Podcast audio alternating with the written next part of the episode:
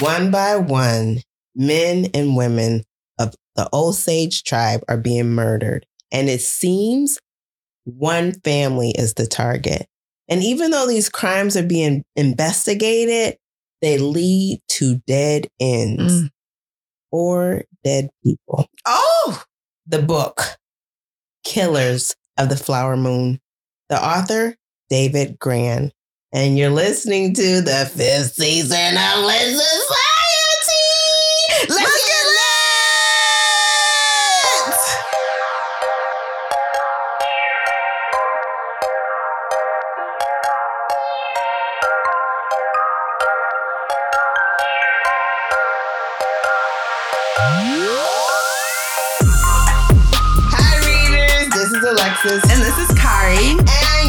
listening to Lit Society, a podcast about books and drama. Y'all, we are back for our fifth season. Kari, how does it feel? I don't know. So we've got four years down, right? Yeah. That's what it Mhm. means. That's We're starting means. our fifth year with this episode.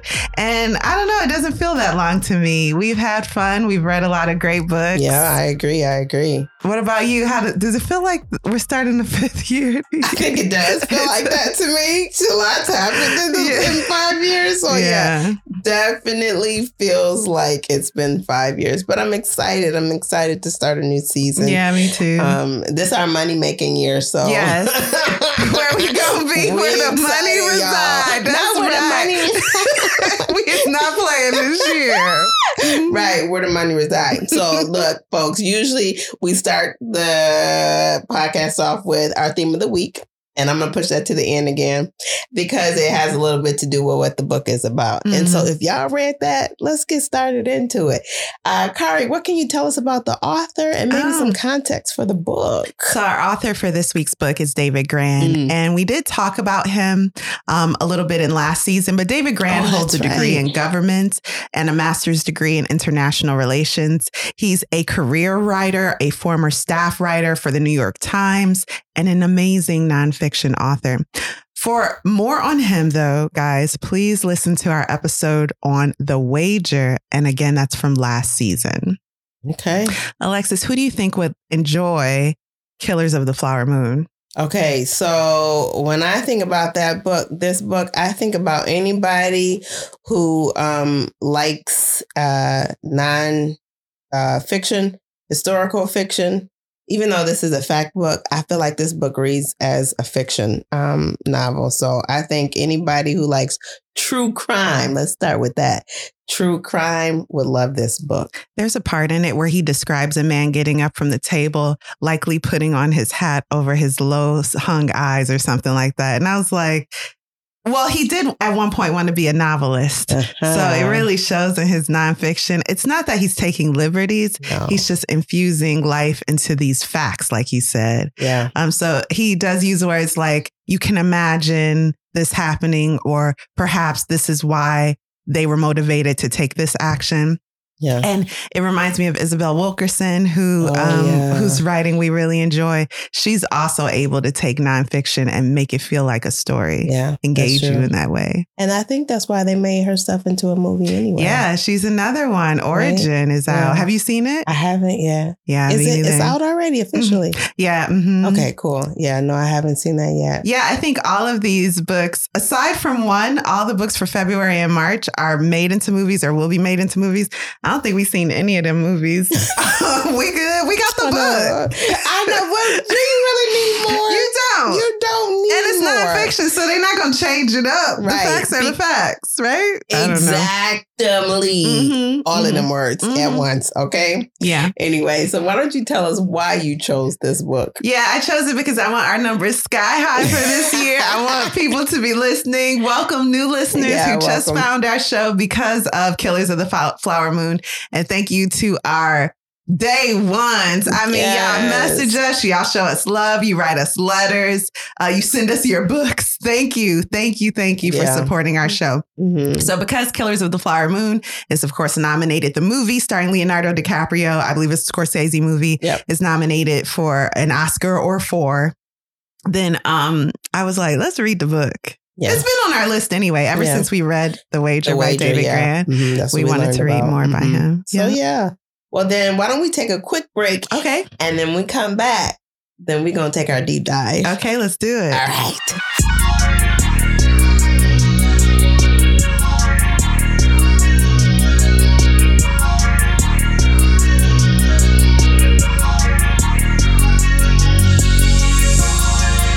And we're back. Yes. Okay, listen. I'm ready. Are you ready? I'm so ready. Are y'all ready? Let's take this deep dive into Killers of the Flower Moon. Let's do it. Okay, I would like to begin with a reading of a passage. I love when you do that. Let's do it. Let's hear it. And this um, lets us know where the title of this book comes from. oh, good. Okay, good. The book starts with In April, millions of tiny flowers spread over the Blackjack Hills and vast prairies in the Osage Territory of Oklahoma. There are Johnny Jump Ups and Spring Beauties and Little Bluets. The Osage writer John Joseph Matthews observed that the galaxy of petals makes it look, look as if the gods had left confetti. In May, when coyotes howl beneath an unnervingly large moon, taller plants such as spiderworts and black eyed Susans begin to creep over the tinier blooms, stealing their light and water. The necks of the smaller flowers break and their petals flutter away, and before long, they are buried underground. This is why the Osage Indians refer to May as the time of the flower killing moon. Can I just say I love that? I love how it's written. Not Please. only is this a beautiful word picture, Yes. but there are layers. yeah. So we have here a prairie full of the smaller flowers, the ones that have been there for a season. Yeah. And then we have the taller flowers coming up and forcing their way in, stealing the water, the resources, the gold, the money, the oil um, from the smaller flowers, Breaking them, their necks. breaking their necks. Breaking their Thank you, David. necks. Okay, so let's begin, Alexis, with The Vanishing. hmm May 24th, 1921. So we're going to start with Molly Burkhart. Can you tell us a little bit about Molly? Who is she? Okay, so Molly is part of the Osage tribe. Yeah. She had three sisters, Mhm. and her mom is still living. I'm not. I don't remember much about her father, but um, I think she's the older sister, or she's one sister older than her, or something like that. And she's married to um, his name is Ernest Burkhart. Yeah. Yeah. So when we meet Molly, she's 33, 34 years old.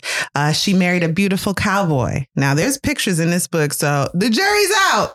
But I didn't writing- see the pictures yet. I can't wait to see them. Mm. Did you see the photos in I the did book? not, Oh, no. okay. Well, okay. later, later. Yeah. Okay, well, yeah, the writer David Grann describes Molly's husband as a beautiful cowboy named Ernest Burkhart, five years younger than her. Mhm. Uh, she spoke only a little English, so he learned her language and cared for her as he befriended her before they Mhm. began courting, if indeed that you could call it that. Mhm. Um, also, she battles with diabetes. Uh, yeah, that's what I was going to interject. Okay, go ahead. hmm So he began caring for her uh, around the time, it sounds like around the time they met, Yeah. she began battling with it. And so uh, this is the time when he showed himself to be really attentive. Uh, there was another man expressing interest in her. And so he professed his devotion to her right away. Um, yeah.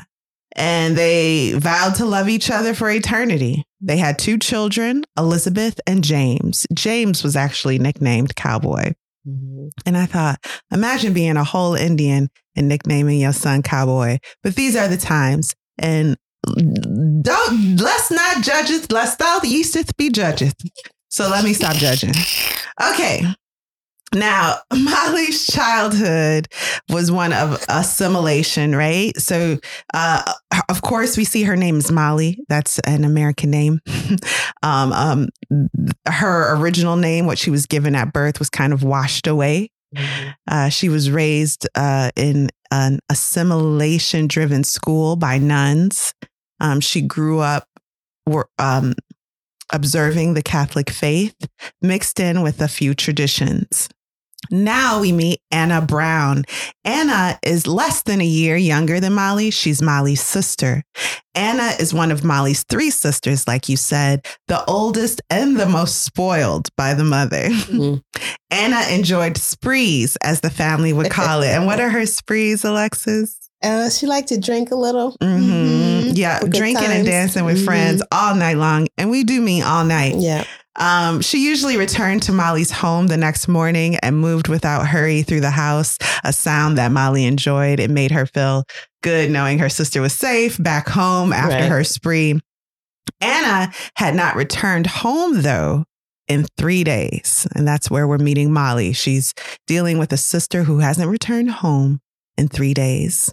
Let's talk a little about the Osage wealth. In the 1870s, the Osage were driven from their land to a plot of land that was assumed to be worthless. And they purchased it. It wasn't given to them by the country. They bought this land. That land ended up being one of the most oiled field areas in America. Prospectors had to pay the Osage to drill, and the dividends grew into the hundreds of millions, according to today's value, currency value. Back then, the government had promised the Native Americans they never be removed from their land. It's never going to happen. But soon they forcibly removed them. This is before that plot of land was purchased. When they were minding, drinking their water, minding their biz, um, next day they got to go. Yeah.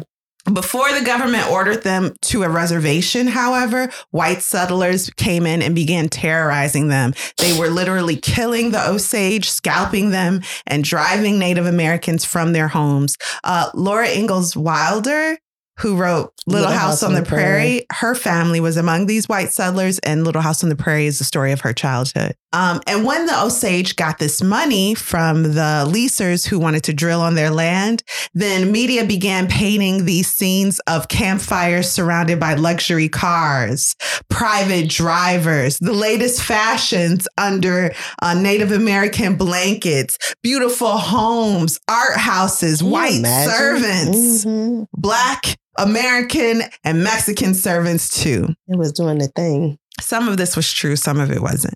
One evening, as Molly was preparing for a dinner party, uh, she had her husband to phone Anna to care for Lizzie. This is before Anna went missing. Lizzie is their mother. Lizzie, it seems, lives with Molly, right? Um, and that mom was ill. She was like always ill. She was like Mhm. suffering from a wasting disease, Yep. which is very vague.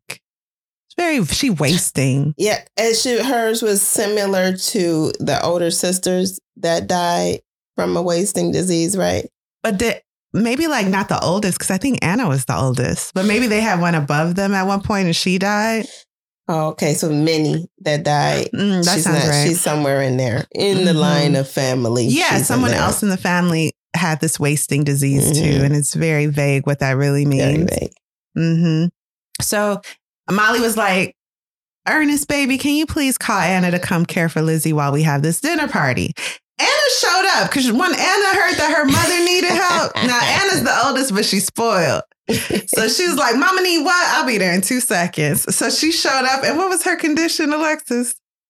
Do you remember? I think she was a little drunk. Anna was wasted. she um showed up cute and drunk, carrying an alligator purse. Uh, In attendance at the dinner party was Ernest's family, including his loud racist aunt. And Molly did not welcome any fuel for that goat's mouth. She's like, Why is my drunk sister here? So that the aunt can spew even more hatred. Um, Ernest's brothers were there also. And the youngest of Ernest brothers was named Brian. And occasionally Anna dated him. So she's inebriated and she begins openly flirting with Brian at the table. I think Brian asked one of the servants if they wanted to join him to see a show uh, later after dinner. And An- Anna said, If you look at another woman, I'm going to kill you. so, Ooh, yeah. Hmm. Anna fought with everyone that night in jest and not so much in jest. Mm. When Brian asked one of the servants if she'd go out with him, again, there was that fight. And at the end of the night, before everyone went to see a show, because they did have plans to see a musical downtown, the servants were even sca- scared of uh, Anna. Molly began caring for her mother toward the end of the evening and caring for Anna, bringing her back to sobriety. Yeah. Brian offered to take Anna home uh, before heading to the show with everyone else. That was the last time Anna was seen alive by Molly. So now we have our doubts, right? Our concerns. Who are you Mhm. thinking about now? the as a person that dropped uh, the person that dropped her off. I can't help it. Of course, Mhm. right? We're like, who is Brian? Do we really know him? yes, yes, How come Anna was in his care and then she never seemed to make it home? exactly.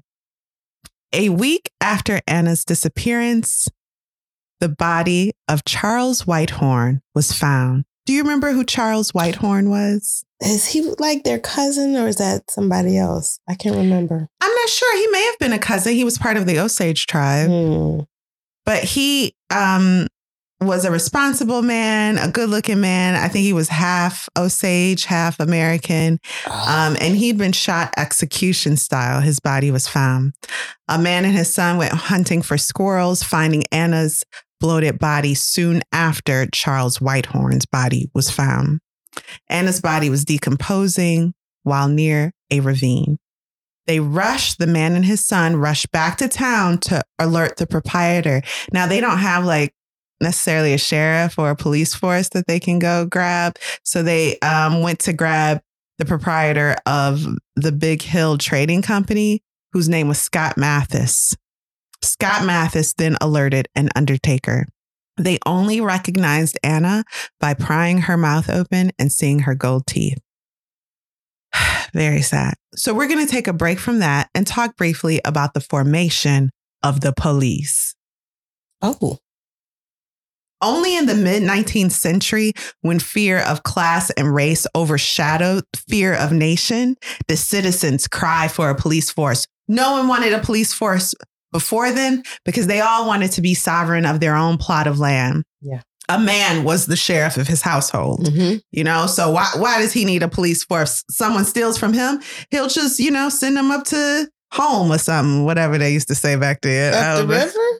Yeah, up to no, that's No, jail That's jail. Um, he would end their life. He would unalive them. mhm. take them out. Yeah. So people were really ruthless and they didn't think It that they the needed wild, a police. wild west. But this was actually the case all over the all over the Americas. There was no police no police force Mhm. standard within every county. Um, but as people grew more afraid of um, Irish people, Black people, of course, first and foremost, um, they cried for this police force to keep law and order. But vestiges of citizen policing remained in the parts of the co- country that seemed to be on the border. And I love the way Grant says this of both geography and history. Mm. So as everyone is quote unquote progressing, there are still pieces of the country that are like you said, the Wild West. It was common for these crowd appointed men, not trained in the law, Right. to also be targets of corruption. Because if the whole town is like, you can be our ranger, you can be our pseudo police force. And you know, I'll give you a couple dollars to not look into the speakeasy, the speakeasy in my basement or something. People would take that money all the time. It was common. Uh, Bribes. Yeah. So if you had enough money or influence, you could avoid the law. Yeah. Nothing like today. In Anna's case, the justice of the peace selected the jury among the white men at the ravine. They was like, who all was at the ravine? Mhm. Uh-huh. They the jury. Okay. So in Anna's case, the justice of the peace selected the jury among the men that were at the ravine. He was like, who are there? Okay, they the jury. And so they were given the task of determining if Anna's death was caused by an act of God or an act of man, quote unquote, act of God or act of man. Anna's family doctor was tasked with doing the autopsy and it was rough. This is a like medieval, Yeah, sounds you like know, type of situation. So they found a bullet wound in the back of her head that ruled out any natural reason for her death. Um, and it was determined that she was drinking by the water when someone walked up behind her and shot her in the head. What is really noteworthy is that they saw an entry wound, but no exit wound, right? Yeah. No exit wound. Which means that the bullet should have been in her brain. They should have found it. Yeah. So the funeral was a mix of Osage and Catholic traditions, as was the family's custom.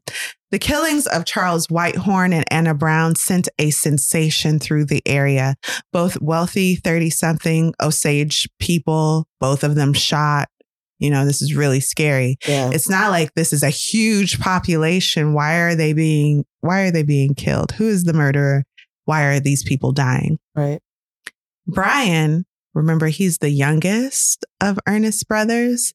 He had no evidence against him aside from being the one that took Anna home. So investigators kind of had to let that theory go that he might be the cause of Anna's death. Right, because they also had uh, he had an alibi because he was at the movies or something. Well, they had all went to see that musical. Oh.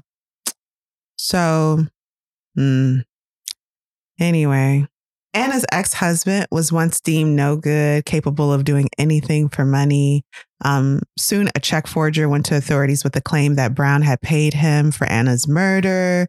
Um, the forger and Brown were arrested. Soon, though, no proof of the forger's story uh, came to light. Both men were released. What I'm trying to say is there was no leads Right. for Anna's death for this case. Two months after her daughter's death, Lizzie died. The mom died of a mysterious wasting disease. Mhm. The family's last strong tie to their tribe was now gone.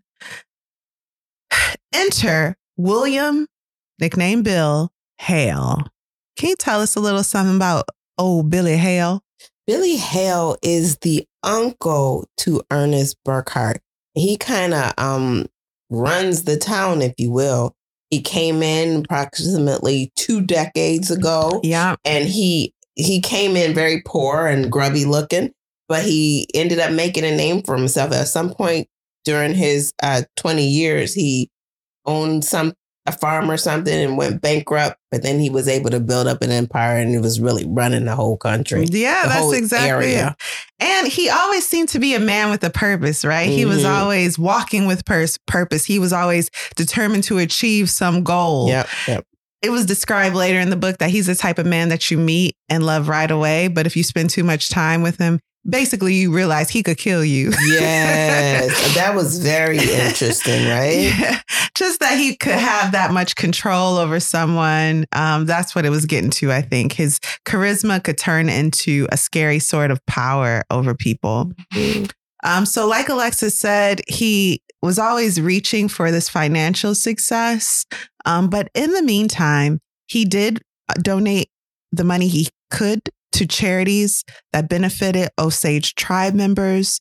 Um, he looked after them. One doctor said he couldn't count how many people ate because William Hale fed them, how many people received medical care on William Hale's tab.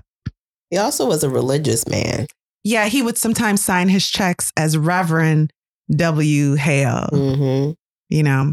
Um, and he he made it openly known that his mission in life was to be the protector of what he called God fearing souls. mm Yeah. Yeah. He also wrote um, an assistant chief once and let him know that he was always the friend of the Osage people. So when all these investigators were coming up with nothing in search for her sister's killer, um, Molly, of course, turned to William Hale.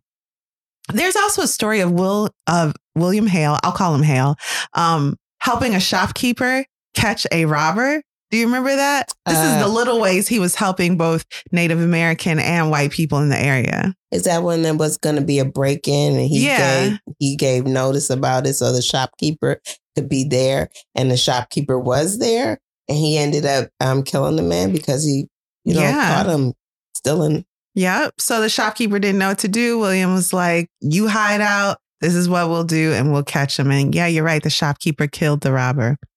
Um, so Hale once uh decide once he decided on something, he would see it through. And so in Molly's eyes, that was the man that would find Anna's killer. Lizzie's death was peculiar, going back to the mom. After speaking with doctors and local investigators, Bill Smith, who's Molly's brother-in-law, Because he's married to Rita. that's right. Molly has a sister named Rita. She's married to a white man named Bill Smith. Um, Bill was like, This is fishy. uh, he determined that Lizzie had been poisoned. So Bill Smith was sure that all three deaths were connected to the Osage's black gold, which is another name for oil. So all these sisters married white men. Um, the mom died suspiciously. Anna was shot in the head, and we think another sister died. Was a wasting disease. And yeah. then we have Charles Whitehorn, he's dead. Mhm. And Bill, who's uh, one of the husbands of the sisters, he's like, something is wrong. He was also like a suspect for some time, but there was nothing against him. Um, due to the sheriff having legal troubles of his own, a private investigator was hired to look into the case. Hale hired a man named Pike. Right, So there were a few private investigators, and Pike worked for Hale. right. Anna's estate, administered by Scott Mathis. Remember, he was the proprietor of that company that first heard. That's who the um, man and his son grabbed when he found Anna's body. He like right, went to the Mhm, proprietor. mhm. That was Scott Mathis. So, um, Anna's estate was administered by Scott Mathis. She was like his ward. Why? Because we already know Anna's in her mid 30s. Yeah. I'm sorry, Anna and Molly, but in this case, Anna. So why did why was Anna deemed a ward of the state, basically? So the way this worked, um, the government felt like uh, felt like the Osage were um, incapable of managing their own money. They had labeled them incompetent and thus not able to draw their money whenever they wanted. So they had to put a guardian over them. Nine times out of ten, these guardians were um, white men, and in Mhm. some cases, it was the husband of some of the women Mhm. and they could distribute the money to them at, Mhm. as they needed, as they saw fit. Exactly. Because the government saw um, the Osage as like five or six years old because they'll buy whatever they saw. yeah, and this is during the 20s, right? The roaring 20s. Am yeah. I incorrect? Let's see. yeah. uh, right Yeah. around that time. Yeah. Because we exactly. meet Molly in 1921. So this Yeah. is a time when the nation was high on optimism. And a lot of people, this is the great Gatsby era, a lot of people were just Affluent, um, spending monies. the age of excess. yes, there we go. Thank you, Mhm. Alexis. So uh, it was okay when everybody else did it. When Osage did it, it was a problem. So they got guardians. But anyway, um, Anna's estate again was ran by Mathis, and Mathis um, got a team of investigators to look into her death. This is what the team of investigators found. uh-huh. Number one, Brian seemed to tell the truth about bringing Anna home. Hey.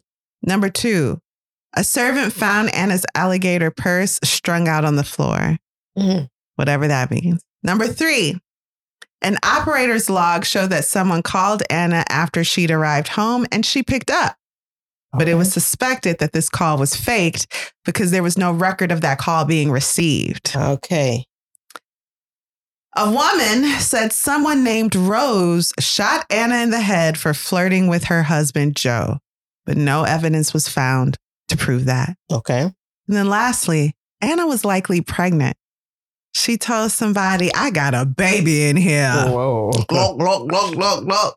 It was the 20s. It was, yeah, it was the time.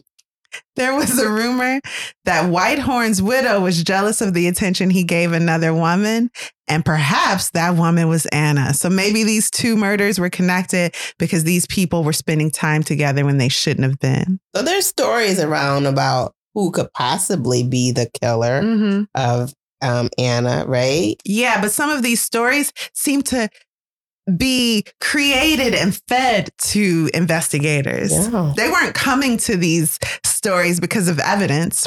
People they would find the them. story and try to look for evidence and wouldn't find any. The, the story would find the investigators, Yeah. if you ask me. hmm Mhm. Exactly. The detectives shared what they knew with Molly's brother in law, Bill Smith, who was conducting his own investigation. Smith was a horse thief before marrying Molly's sister. Oh, Minnie. I'm sorry. I think I said he was married to Rita. So he was married Oh, to right. Minnie. Minnie Oh, wait, died, Alexis. and then he married Rita. Say that one more time, please. Bill Bill Smith. was married to Minnie, the other sister of Molly that died, and when Minnie died, he ended up marrying Rita. Yeah, he married twice in the same family. He Yeah. married the siblings. Mm-hmm. So, and she died of a wasting disease. There we go. Right. After her death, Smith married another sister named Rita. He beat Rita, who often threatened to leave him but never did, perhaps due to love and devotion. Uh, nine months later, the investigation stalled and detectives were dropping from the case. It was going nowhere. They was like, forget this. William Stepson, a 29 year old champion steer roper in fantastic shape, received a call that month that prompted him to leave his home. When he returned back home several hours later, he died. Drop dead. He dropped dead. Authorities believe that someone, while he was away from home, uh, slipped him strychnine. And strychnine is a poison that freezes the body before throwing it into spasms, bending back the head, constricting the lungs, and tormenting the victim before suff- suffocating them. Stepson left behind a wife and six children. Barney McBride, a wealthy white oil man, was called on by the Osage to plead their case in Washington, D.C. McBride was once married to a Cree woman who had since died, and he was raising their stepdaughter. When he made it to Washington, D.C., there was a note waiting for him in his ho- hotel. Sorry, I'm so excited. I'm stuttering. Do you remember what that note said? Be careful, watch out. Two words be careful. now, if I go anywhere and it be a whole letter like, Dear Kari, I open the letter, Dear Kari, be careful. what you gonna do? Leave wherever I am. Why would you leave? I don't know. You're not being careful. I'm then. not being careful. what do you do? So his Barney McBride, who was raising the stepdaughter of his him and his uh his widow, no, he's the widower. Anyway, the point is, his naked body was found the next morning, stabbed over 20 times. And his head was kicked in. Shattered. It was a warning and the sign of a conspiracy to kill wealthy Osage people. This, at this point, it, it's very clear there's a conspiracy, right? If Absolutely. it wasn't before, it is now because this man was a friend to the Osage. They asked him to go. He had connections in Washington. He was going to meet with them, talk to them That's about right. the problem. And he shows up dead before he even has a conversation with them. Mhm. I don't know. Mhm. Conspiracy. Exactly. So while this was occurring, leases for the Osage land were still being auctioned off at record prices. America's media were in a frenzy. Something had to be done to stop Native Americans from becoming so wealthy, more wealthy than many white people. this was the news. This was Yeah, like they was really hating that, right? Yes. Something has to be done about it. That's Why? loaded, this right? is a time of excess. Everybody's spending money if they Mhm. got it. yeah, the and way it's important to. to note that the Osage did not choose this land because they wanted to leave. They were driven from their homes, found this land that no one wanted. That's why No they chose it. they were like, no one wants this land. It's rocky, it's hilly, it's mountains.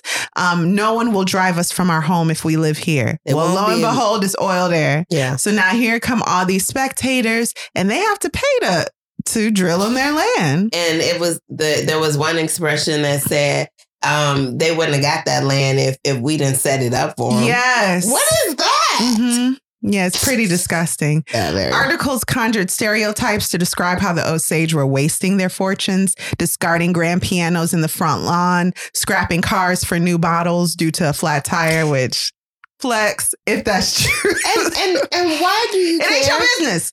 Again, why do you care how I spend my money? I will say, you know, waste is bad. So, But I, it was a time of excess. Yeah, a lot of people Everybody are was doing- wasting. yeah, and that's bad. Yeah, How am I being pointed out? that's so true. Yeah, Mind your business. And I mean, some of these stories were a bit fantastical. Yeah. Um, a good for nothing that found wealth only due to the hand of hard earned money earned by white men. That's what it was. That was the story. Yeah, that was the story. Never mind that many Osage were skilled investors, bucking the trend of the 20s to be gaudy and reckless. Full blooded Native Americans were assigned guardians, like we said, by the government and told that they could withdraw only a portion at a time of their own money. In addition to this, banks and service providers were constantly gouging Osage tribe members. Everyone wanted their money.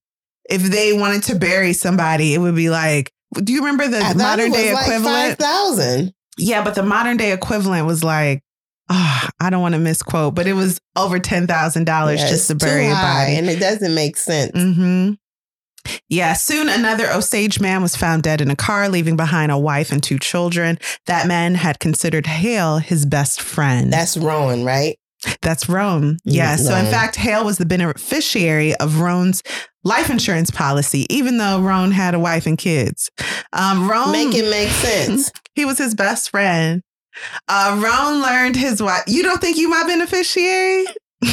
and and and also, I better also be yours. he was borrowing. I don't know if you're gonna go into that. Go but ahead. He was borrowing money from him. Now this man is wealthy, but he has to borrow money from somebody. So say names so no one's confused. Alexis is saying that Roan was borrowing money from Hale. yeah. And it doesn't make sense because Roan is the wealthy party, right? He's an Osage tribe member. He should want for naught.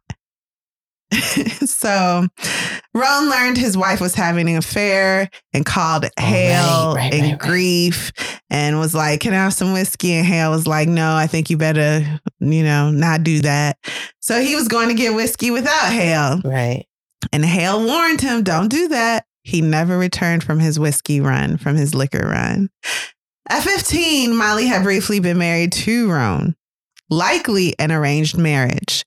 Molly had never told her supportive husband Ernest about Roan, and so she chose not to cooperate with authorities when Roan's body was found. She had her secrets, okay? And her and Roan didn't have like a bad falling out or anything. It sounds like they were married as children, grew up, and was like, no. But you think That's a big deal. Mm-mm. Um, Osage families began keeping their porch lights on out of fear. Bill and Rita were convinced that they were being stalked. They thought they were being targeted, so they moved. But then they got a visitor. That visitor was wild eyed and strange. Then the dogs on their property began dying That's one by one. crazy. They moved to this neighborhood because they knew the dogs barked every time somebody unusual was in the neighborhood. And Mm-hmm. then you get in the neighborhood and then all the dogs start dying one by Mhm. one. Insane. Yeah. And then one night, y'all, Bill and Rita's house exploded. It was clear someone had put a bomb under their home. Great, great. Molly, the sixth sister, sick from diabetes, right, was now the only sister left. At this time, the judicial system was riddled with corruption. One lawyer named Vaughan remained among the vigilant. A dying friend called Vaughan saying he had info about the Osage murders. Returning by train from the friend's bedside, Vaughan first phoned the sheriff of Osage County. He let the sheriff know he knew everything about the murders and would be on the first train into town. But when the train arrived, Vaughan's clothes were on it. He was not. This is scary. His naked body was soon found where it had landed after being thrown from the train. So whoever's uh, orchestrating this has people everywhere. Major reach. 24 tribe members were now dead, and two who tried to help them. The government was going to have to solve this case, and they have to do it without the help of law enforcement who were either corrupt or too terrified. Once sociable, Molly became a hermit. She even gave her youngest child to family members for fear she could no longer care for the child. She stopped attending church, stopped throwing parties. There's no record of her comments when the Investigation Bureau, which would later be called the FBI, came into town to see what was going on. There's no record of her comments when a new medicine named insulin was injected into her veins for diabetes. But she did send a local priest a secret message saying she was in fear for her life. Agent for Operation of Indian Affairs received another report. Molly didn't have diabetes at all. She was being poisoned. Dang. Now for the final part of our story the evidence man. Can you please describe this new bureau um, and its first director, J. Edgar Hoover? Ooh, J. Edgar Hoover was young. Um, he was about 25 and he was determined to make changes. He wanted the men that work for him to function in a certain way, look a certain way. They had to wear suits. They need to look like attorneys, I think. Mm-hmm. And so he, yeah, he created this bureau and it was an image, all about an image that he was trying to do, and he needed to change a lot of things that were going on. Yeah. So the Bureau needed to exist because there needed to be some policing of the police and there needed to be a type of law enforcement that couldn't be touched by local petty and non petty large corruption schemes. That was the idea anyway. Um, and so Hoover recruited these men who he wanted to be straight laced, clean nosed, uh, white American men. Um, they couldn't carry guns at the time. Right. They were really more like investigators. Mhm. They were purely investigators. They Yeah. didn't even have the power to arrest at the time. Right. So let's talk about the team in charge of the Osage case. It was all headed by Tom White. Uh, reporting directly to Hoover, White was the special agent in charge of the Bureau of Investigation's field office in Houston. And then he got the call from Hoover. Barely 40 years old, it was already, um, he was already like becoming an outdated, old school type of lawman. Uh, the Bureau was his way of staying relevant. Honestly, he was the son of a hangman, of an executioner. Um, he enjoyed being in the law system, and he was kind of a cowboy in his mind. White went on to recruit a team of his own. Among its members were a 50 something year old ex sheriff, adept at assuming undercover identities, an experienced deep cover operative who was once an insurance salesman and who still looked like one. I don't know what that means, but that's what they say. They gotta look. They Yeah. gotta look. A spy named Wren, possibly the only Native American in the Bureau. Slowly, the men began to infiltrate the Osage County. A few posed as ranchers. The ex insurance man actually opened an insurance office and began selling bona fide policies. Yeah. Right. He's like, I'm going to get a job while I'm working my job. and then Wren, the only Native American in the Bureau, posed as like a traveling medicine man. Mhm.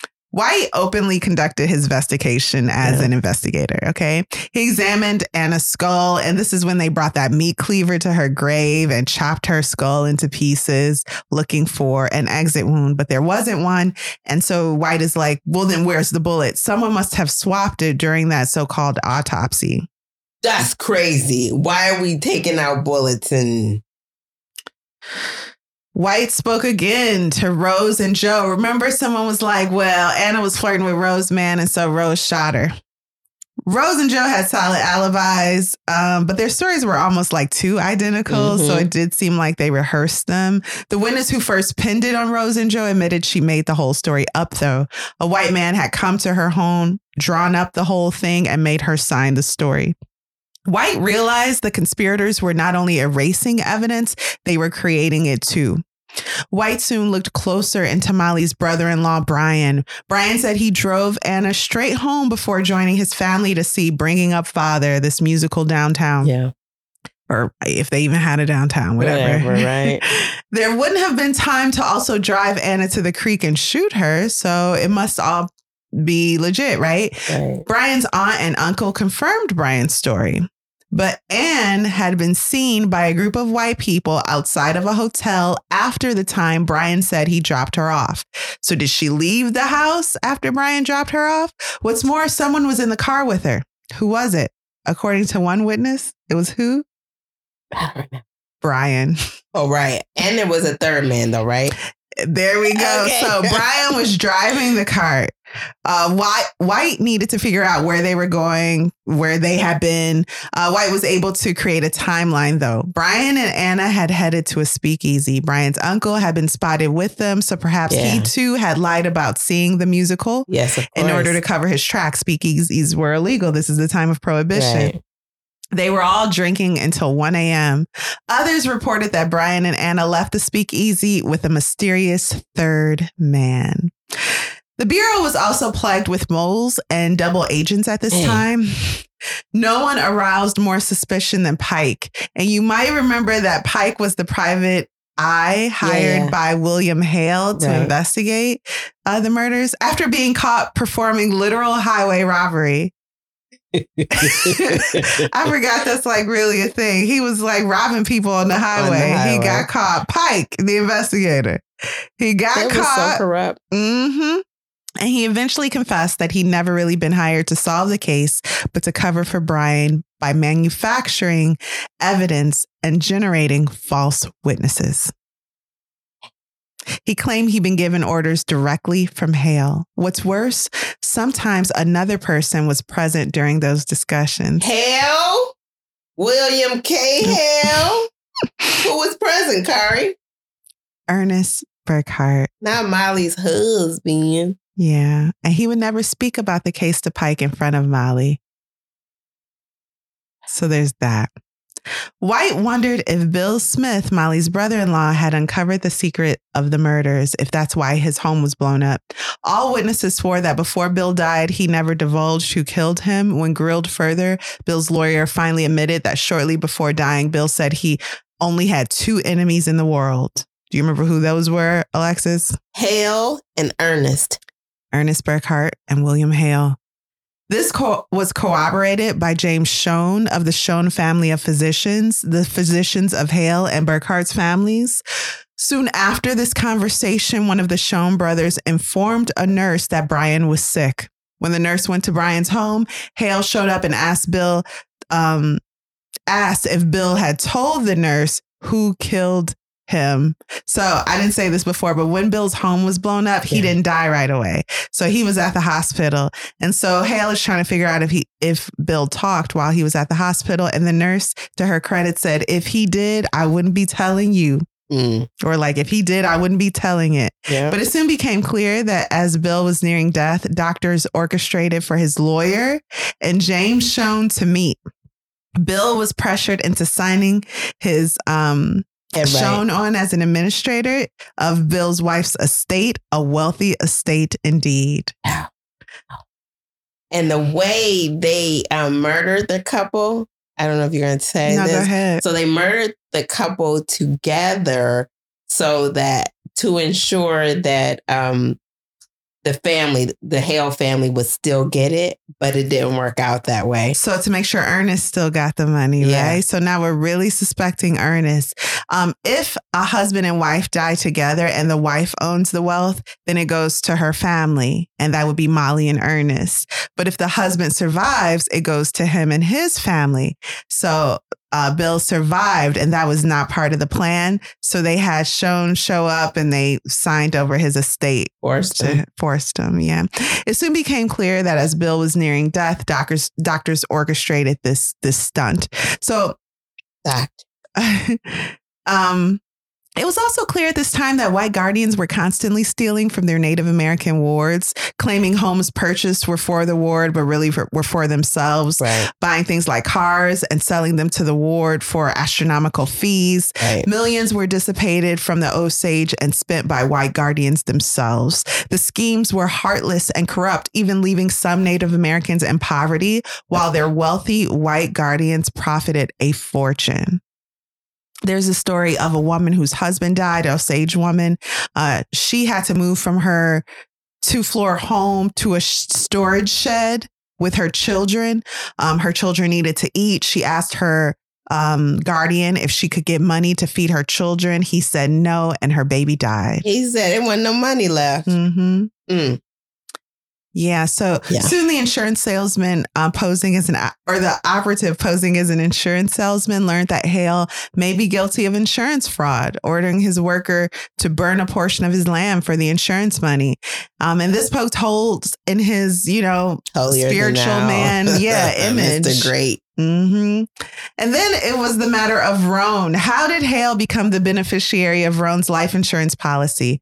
Turns out, um, Hale had independently pushed for the policy, claiming that Roan owed him a lot of money, like Alexis said. White found it hard to believe that Hale wouldn't just try to get the debt from Roan's estate. Likely the debt never existed. Yeah. Hale visited a series of doctors and agencies before he found the right combination that would give him the policy he wanted. Um, Hale then forged the needed documents. The second insurance company approved the policy after Hale took Roan to a doctor for required examination. I think Roan was inebriated at the time. The doctor recalled asking Hill, Bill, what you gonna do? Kill this Indian? And Bill joked, ha ha, yeah. That little baby. That's what you sound like. Y'all. Y'all. Okay. I want to read a section, you guys, of the book. Bum, ba-da-dum, bum, bum. Oh, this is um I'm showing Alexis a photo of we have here Ernest and Molly that is in the printed copy of the book. That A lot of family photos. Oh, okay. It says White studied the pattern of deaths in Molly's family. Even the chronology no longer seemed haphazard, but was part of a ruthless plan. Anna Mm. Brown, divorced and without children, had bequeathed nearly all her wealth to her mother, Lizzie. By killing Anna first, the mastermind made sure that her head right would not be divided between multiple heirs. Because Lizzie had willed most of her head right to her surviving daughters, Molly and Rita, she became the next logical target. Then came Rita and her husband, Bill Smith. White realized that the unusual method of the final killing, a bombing, had a vicious logic. The wills of Rita and Bill stipulated that if they died simultaneously, much of Rita's head right would go to her surviving sister Molly. Here, the mastermind had made one miscalculation because Bill unexpectedly outlived Rita by a few days. He had inherited much of the wealth, and upon his death, the money went to one of his relatives. Still, the bulk of the family's headright had been funneled to Molly Burkhart, whose wealth was controlled by Ernest. And Hale, White was convinced, had secretly forged an indirect channel to this fortune through his subservient nephew. As White later reported to Hoover, Molly appears to have been the first means to draw Hale through the Burkharts, the assets of the entire family. White couldn't determine whether Ernest's marriage to Molly four years after Anna's murder had been conceived from the outset as part of the plot, or if Hale had prevailed upon his nephew to betray her after they married. In either case, the plan was so brazen, so sinister, that it was hard to fathom. It demanded that Ernest share a bed with Molly and raise children with her all while plotting and scheming against his family. As Shakespeare wrote in Julius Caesar, Where wilt thou find a cavern dark enough to mask thy monstrous visage? Seek none conspiracy, hide it in smiles and affability. Uh, chills. Yeah. Right? Yeah. You'll remember that Molly began developing diabetes, I think, when she met Ernest, and he was caring for her back to the FBI or what would become the FBI. There are certain systems and practices that Hoover developed to make this new bureau shine that be, really became the foundation of the FBI, like their training facilities and things like that. Um, Hoover saw men as clogs that are replaceable on a whim. he was he was cutthroat and single-minded. White found himself to kind of ingratiate himself to Hoover by mimicking the type of man that Hoover admired. But White was steadfast in the case. I don't want to make it sound as if he wasn't determined to find um, who the culprit was, Yeah, yeah. but he was determined to make this case look good. Yeah. And that's important. White found during his investigation that no one would speak against Hale. Hale knew too much and paid too many people. So White turned to upstanding outlaws. One named Greg even described a meeting of outlaws joined by Hale. The outlaws be having meetings. And Hale came to one of these meetings, pulled one aside, and was like, I need you to kill an old man in his blanket. And that's how he referred to Indian women. The old man in his blanket, Bill and Rita. The outlaw refused to kill a woman, no matter the price, no matter where the woman was from. Potential witnesses were found already dead. One of these witnesses was a robber killed by a shop owner. You guys, this was huge to me. So, can you please explain what really happened back when William Hale helped that shop owner to catch the robber and kill him? Okay, so let me um think about how this happened. So, well, somebody. Okay, I I, I just don't even know where it. to start because William Hale asked somebody to commit a murder. They do the murder. He then tells them, I think. There's diamonds in the store, and he directs them to the store to get the diamond. Meanwhile, he also tells the shopkeeper, "Somebody gonna break into your store." He then when he, as we know what happened, he Mhm. breaks into the store, finds a guy, and he shoots and kills him. Yeah. That way, he take he was hiring people to do the dirt and then knocking them off by these shady means. and this is a Insane. This is a great lesson in perspective because when you first read about Hale, he really does seem like t- a good guy. I mean, helping shop owners keep their products safe, to guard their livelihood. Yeah. Turns out he orchestrated that hit all along. The whole time. Genius. It was a plot within a plot. Mm-hmm. Anyone who could pin Hale was being eliminated. Eliminated. Blop, blop, blop, off. But then White caught a break, a witness and a confession. Bert Lawson worked for Bill Smith, but found Bill was having an affair with his wife. Lawson quit. Remember Bill Smith, Bill and Rita? hmm Knowing his hatred for Bill, Ernest, you know, uh, Bill's brother in law, Ernest visited Lawson one day and asked him to blow up Bill and Rita's house. Lawson was like, nah, I'm, I'm mad, but I'm not that mad. Yeah, yeah. Then Hale visited Lawson and showed him how to do it. Under duress, they took Lawson, who was in jail at the time. Hale could enter jails freely. Like people go to the mall or to the store. Hale could walk into jail and be like, hey, you want to commit more crime?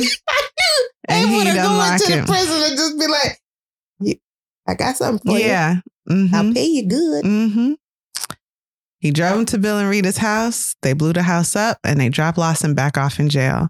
Lawson confessed this all to White's men.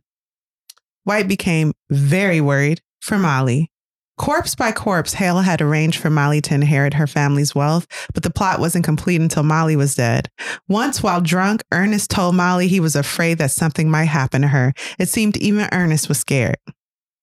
White knew Molly was often sick with diabetes, but he needed doctors from elsewhere to confirm her condition.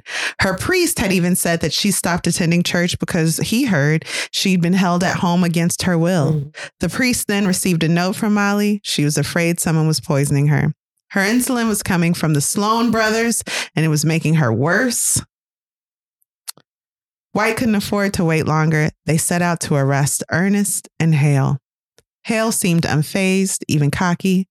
Ernest seemed to be the one who'd break, but he was cool when questioned.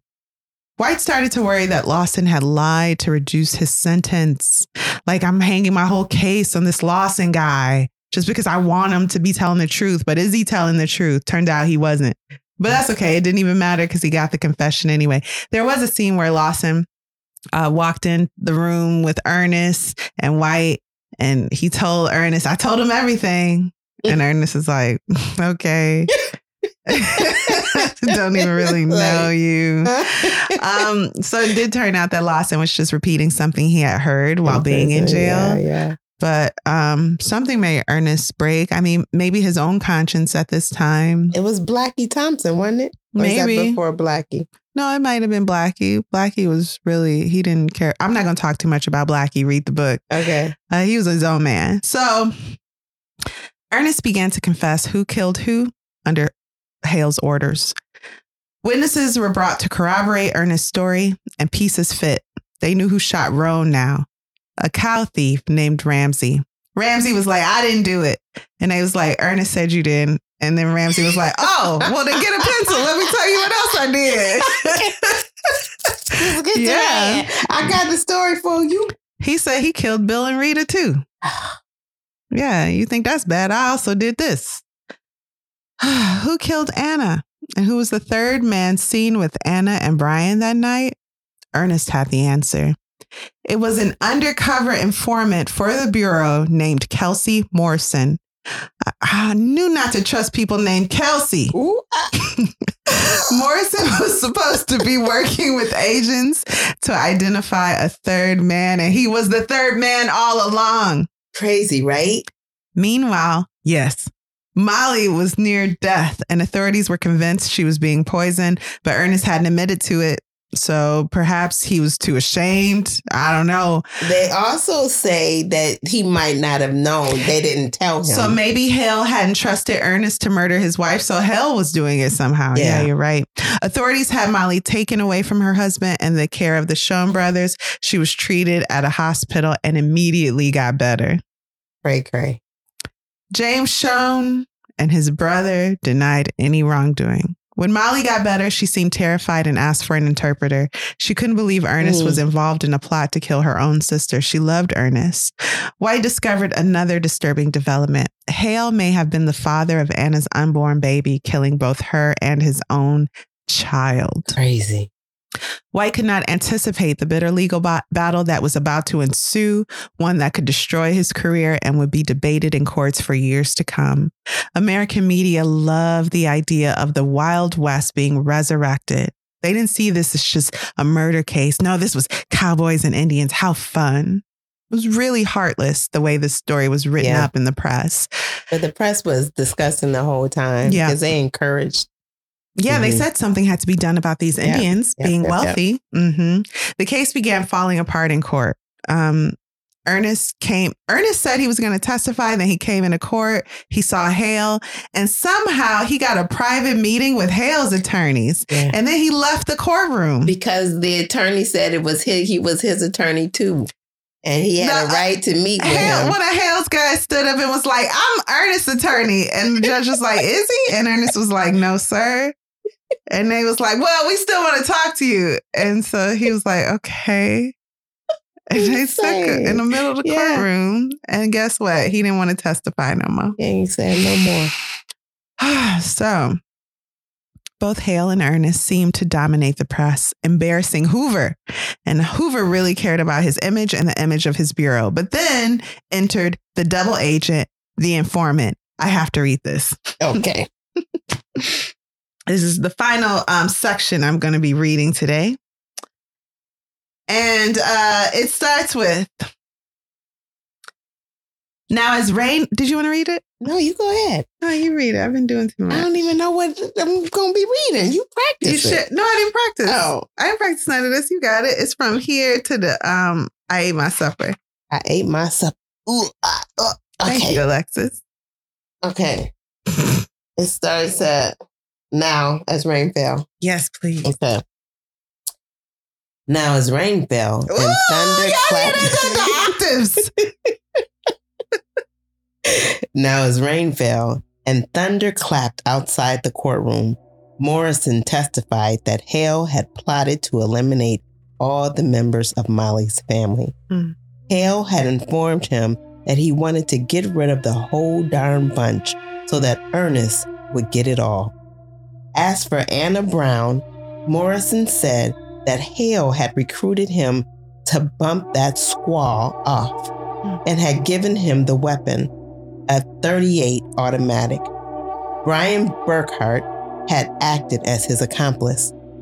After making sure that Anna was good and drunk, they drove out to Three Mile Creek. Morrison's wife at the time, Cole, was with them, and he told her to stay in the car. Then he and Bryan grabbed hold of Anna, and she and she was too drunk to walk. Morrison recalled, and so they carried her down into the ravine. Eventually, Bryan helped Anna sit up on the rock by the creek. He raised her up, Morrison said. A defense attorney asked, Pulled her up? Yes, sir. The courtroom was still. Molly Burkhart listened on, looked on, listening. The attorney continued, Did you tell him in what position to hold her while you shot her in the head? Yes, sir.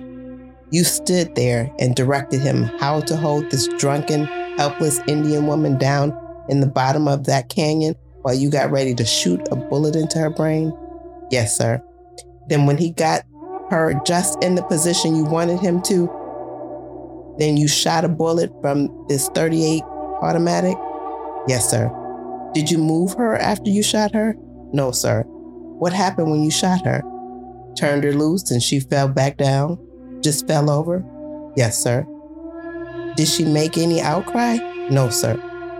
The attorney continued. Did you stand there and watch her die? No, sir. You had satisfied yourself that with the, that gun you shot, that bullet into her brain, you had killed her, didn't you? Yes, sir. Asked at one point what he had done after the shooting, he replied, I went home and ate supper. Girl, evil. Right. Straight evil. So it was after this testimony that Molly, thank you, Alexis. That was beautiful reading, by the way. Like, It was after this testimony that Molly had to bury her youngest child. I don't know if I mentioned this, but when she started being really You did. terrified, I did. Mhm. She gave her child to another family to raise the youngest one. And now that child was dead, and nothing was a coincidence anymore to Yeah. anyone. Couldn't possibly be. So it made everyone sick to bury another Osage member, another child. Um, and so she, after burying her baby, went back into the courtroom and sat stoically. That's heavy. Ernest soon passed a note to the prosecution after the death of his child.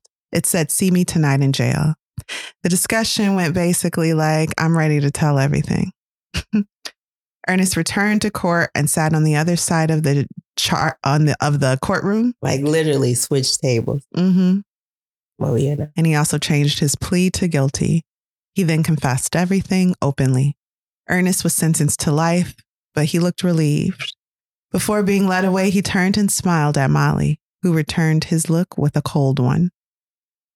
It was Hale's turn, but there were questions if a jury of white men would see killing a Native American as murder or simply cruelty to animals. After members of the jury were bribed and the jury hung, it was clear that no white jury would convict um, Hale without Hale's confession. Native Americans began thinking they need to take matters in their own hands. So now White was in this odd position of having to protect Hale. And he hated that man. Right. I won't say hated, but he wanted justice to be brought to that man. He was responsible for so much. Against all odds, Hale was convicted, but he would not hang. He was sentenced to life in prison. Molly was surrounded by snakes and devils. They lied to her face when her sister went missing. They grieved by her side when Anna was found dead. They feigned shock when Rita's home was disintegrated by bombing. She eventually divorced Ernest and recoiled um, whenever his name was mentioned again. For Hoover, the Osage case was evidence of the nation's need of a bureau that acted above states' reach. He drew up a pristine origin story, ignoring past failures. He never publicly praised White and his team as they didn't fit his image of college educated, science driven Asians. Mm. Plus, he didn't want to be overshadowed by them. Um, White became the warden of a prison. Yeah. Which was kind of like his dream, Yeah. kind of following in his father's footsteps.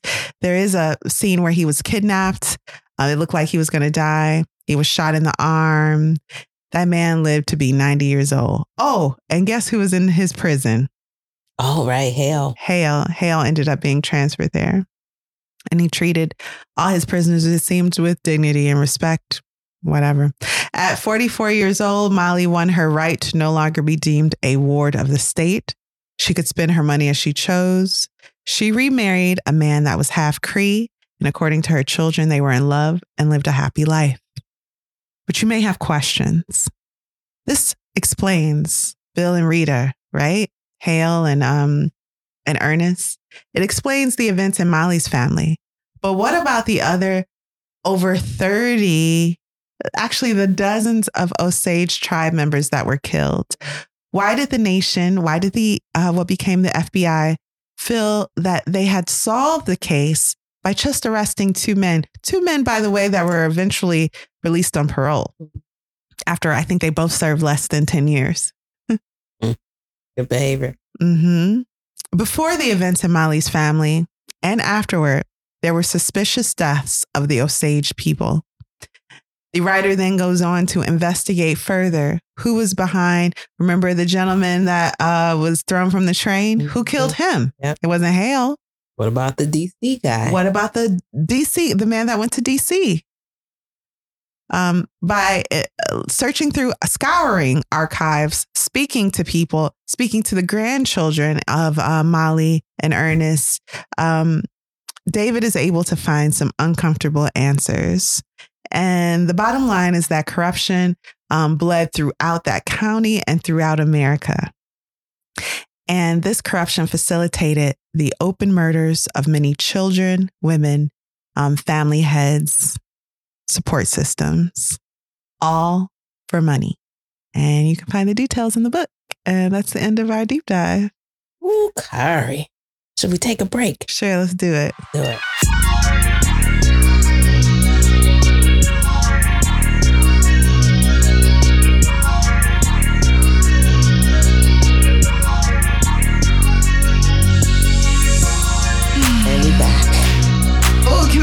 thing? Absolutely. I forgot to say this before the break, but um, as David Grann is talking to uh, Molly's granddaughter, mm-hmm. um, Molly's granddaughter mentions that her dad, who's cowboy, remember uh, Elizabeth and James were Ernest and Molly's children. Right. So this is James' daughter. Mm-hmm. James found um, James told her that the night um, Bill and Rita's house exploded, Molly and the children were supposed to be spending the night for fun. But James got an earache, which he often did, and so they didn't go. And James had to spend the rest of his life realizing that his father was going to kill him. That's crazy.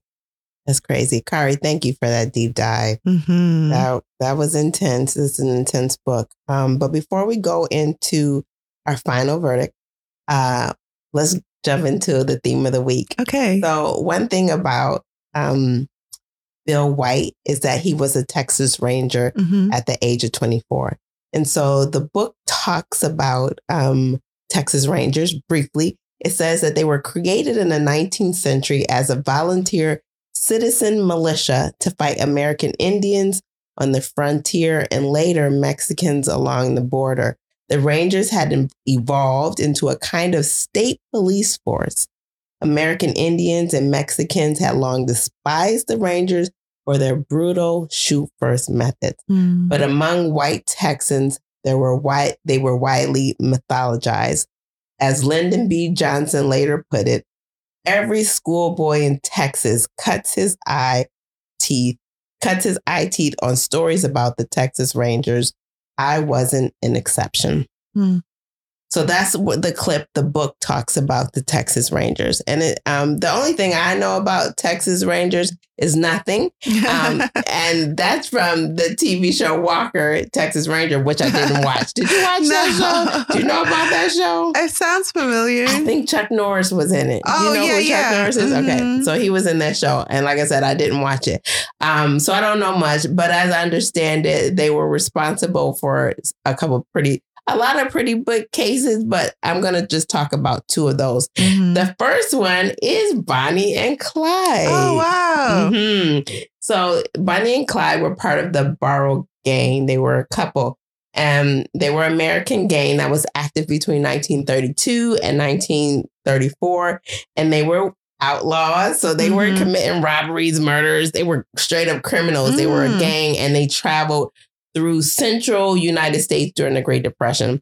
Um, and their exploits were known throughout the nation. And they captured the attention of America and its readership, it says, during its sometime um the era where they called it public enemy. So Mm. public enemy number. So Mhm. they were in that.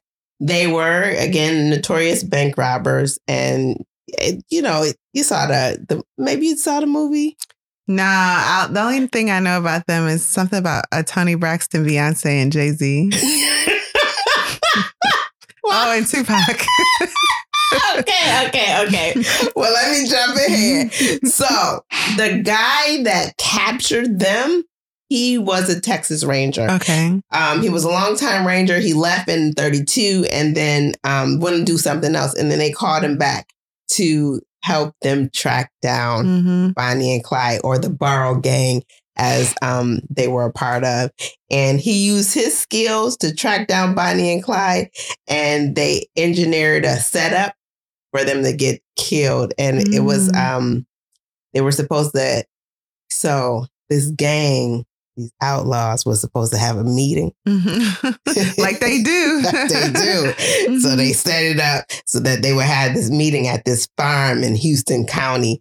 And um, they were supposed to be at that place all night, but they didn't show up. So Mm. like the Rangers was waiting for them and they waited all night and until the next day. And there was no sign of Bonnie and Clyde. And just before they were um, about to give up, Bonnie and Clyde um, pull up.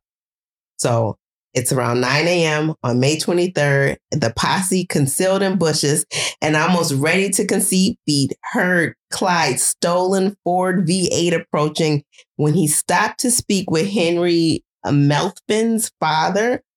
Henry Melfin was an accomplice, but he had, um, you know, Switch sides. Switch sides. Yeah. He was. Um, he was planted there with his truck that morning to distract Clyde. And forced him into the lane closest to the posse.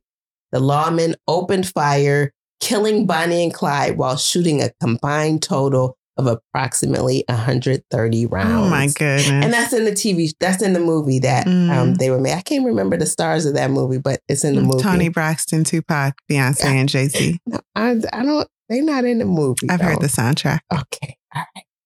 So that's one big case that the Texas Rangers are responsible for. The other big case is Irene Garza. Um, and I heard about this, I would say maybe five, six years ago. Mhm. Um, so they, the Texas Rangers received coverage for this because this woman was a Texas beauty queen, queen, and in 1960, she was last seen going into this church, um, where the father, Father Feit, heard her confession. Mhm. Her body was found five days later in a canal, and autopsy results revealed that she had been raped while unconscious No. and died from um, asphyxiation. no. Um, Feit was now the priest was the primary suspect. As I don't know if a father is a priest, but hmm he was the primary suspect. But the case stalled for a lot of years. I mean, it Oh. was like a cold case. Um, they didn't have any evidence that was sufficient for a conviction. A Texas Ranger um, started working on the case again in 2002. And then in 2015, under a new district attorney, Fayette was indicted a murder The priest. the priest. Yeah. So it says in December 2017, Feit was found guilty Mm. of murder with malice and forethought.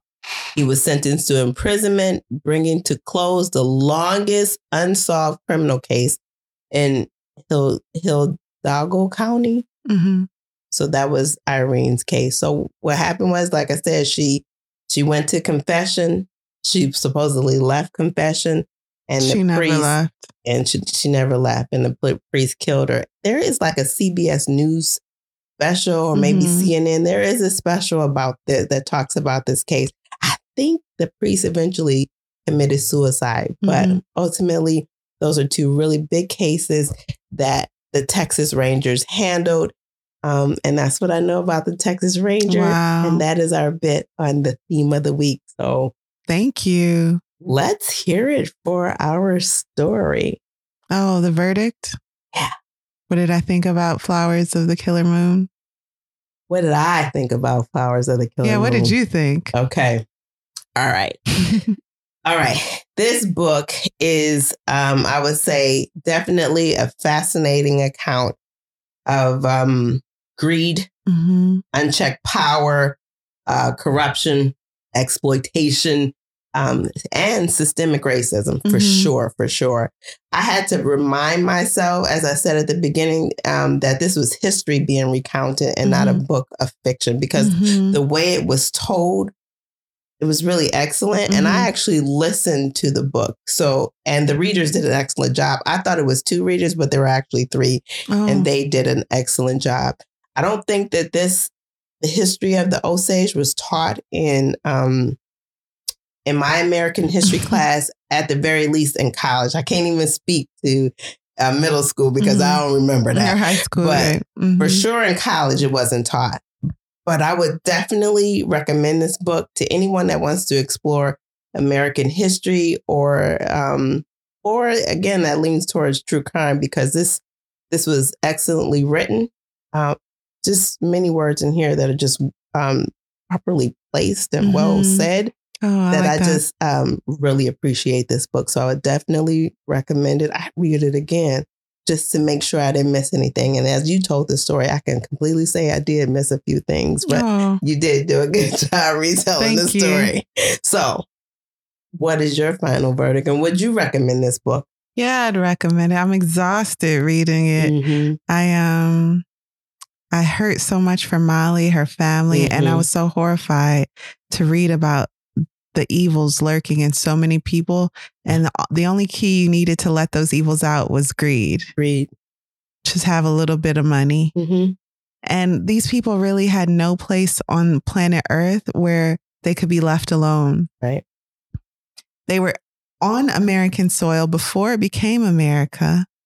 These settlers moved in, these colonizers moved in, these then these settlers moved in, forced them off their land, and they said, "Okay, well, we're going to go somewhere where no one can grow anything. To Where mind no one our want- business. Yeah, we really just want to mind our business and continue living." Yeah.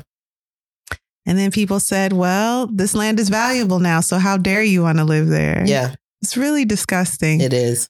Um, but it isn't a very politically motivated book. Um, as long as you're interested in the truth of how um, life was at this time for a lot of Native Americans and the way the country saw Native Americans, the way the media portrayed them, if you're comfortable with those truths, um, then I think you'll really enjoy this book. What is not to enjoy in this um, very inspired way of telling a nonfiction story? Mhm. uh, the way he breathes life into it while not ignoring truth and while not um over not painting colors where colors don't belong. He's not taking liberties with people's character. I felt um similar to the wager. Yeah. Grann just has a, a very sharpened skill uh, when it comes to the way he writes facts um, so it was a very enthralling book. I was on the edge of my seat from beginning to end. And I'm happy that Molly found happiness um, in the end, but no doubt the deaths of her family members haunted her For the rest and of her life, lineage. Um, so yeah, it's a heavy book, but very, very good, very well done. And I would recommend it. Yeah. yeah, thank you. Wow. So what are we reading next week, Kari? We are reading Falling by TJ Newman. And if you're looking at us on YouTube, it's this book right here. Yeah. Mm-hmm. Well, thank you for listening to Lit Society's first episode of the fifth season. We look forward to meeting up with this cast of characters next week. Our audience, our literati. Okay. We looking forward to it. Lit Society is brought to you by me, Alexis Honoria, and Kari Herrera. Mhm. Support the cause by leaving a five star, a 10 star, really, five star review for our show on Apple Podcasts and Spotify. You can also leave a, a comment on both of those platforms Mhm. and tell them why you absolutely love us because we love you too, you listeners, guys. readers, literally. We love you. um, if you've enjoyed what you just heard, tell a friend about Lit Society. Lit Society. Visit litsocietypod.com for show notes, this month's book list, and to sign up for our amazing email newsletter. And until next time, read something.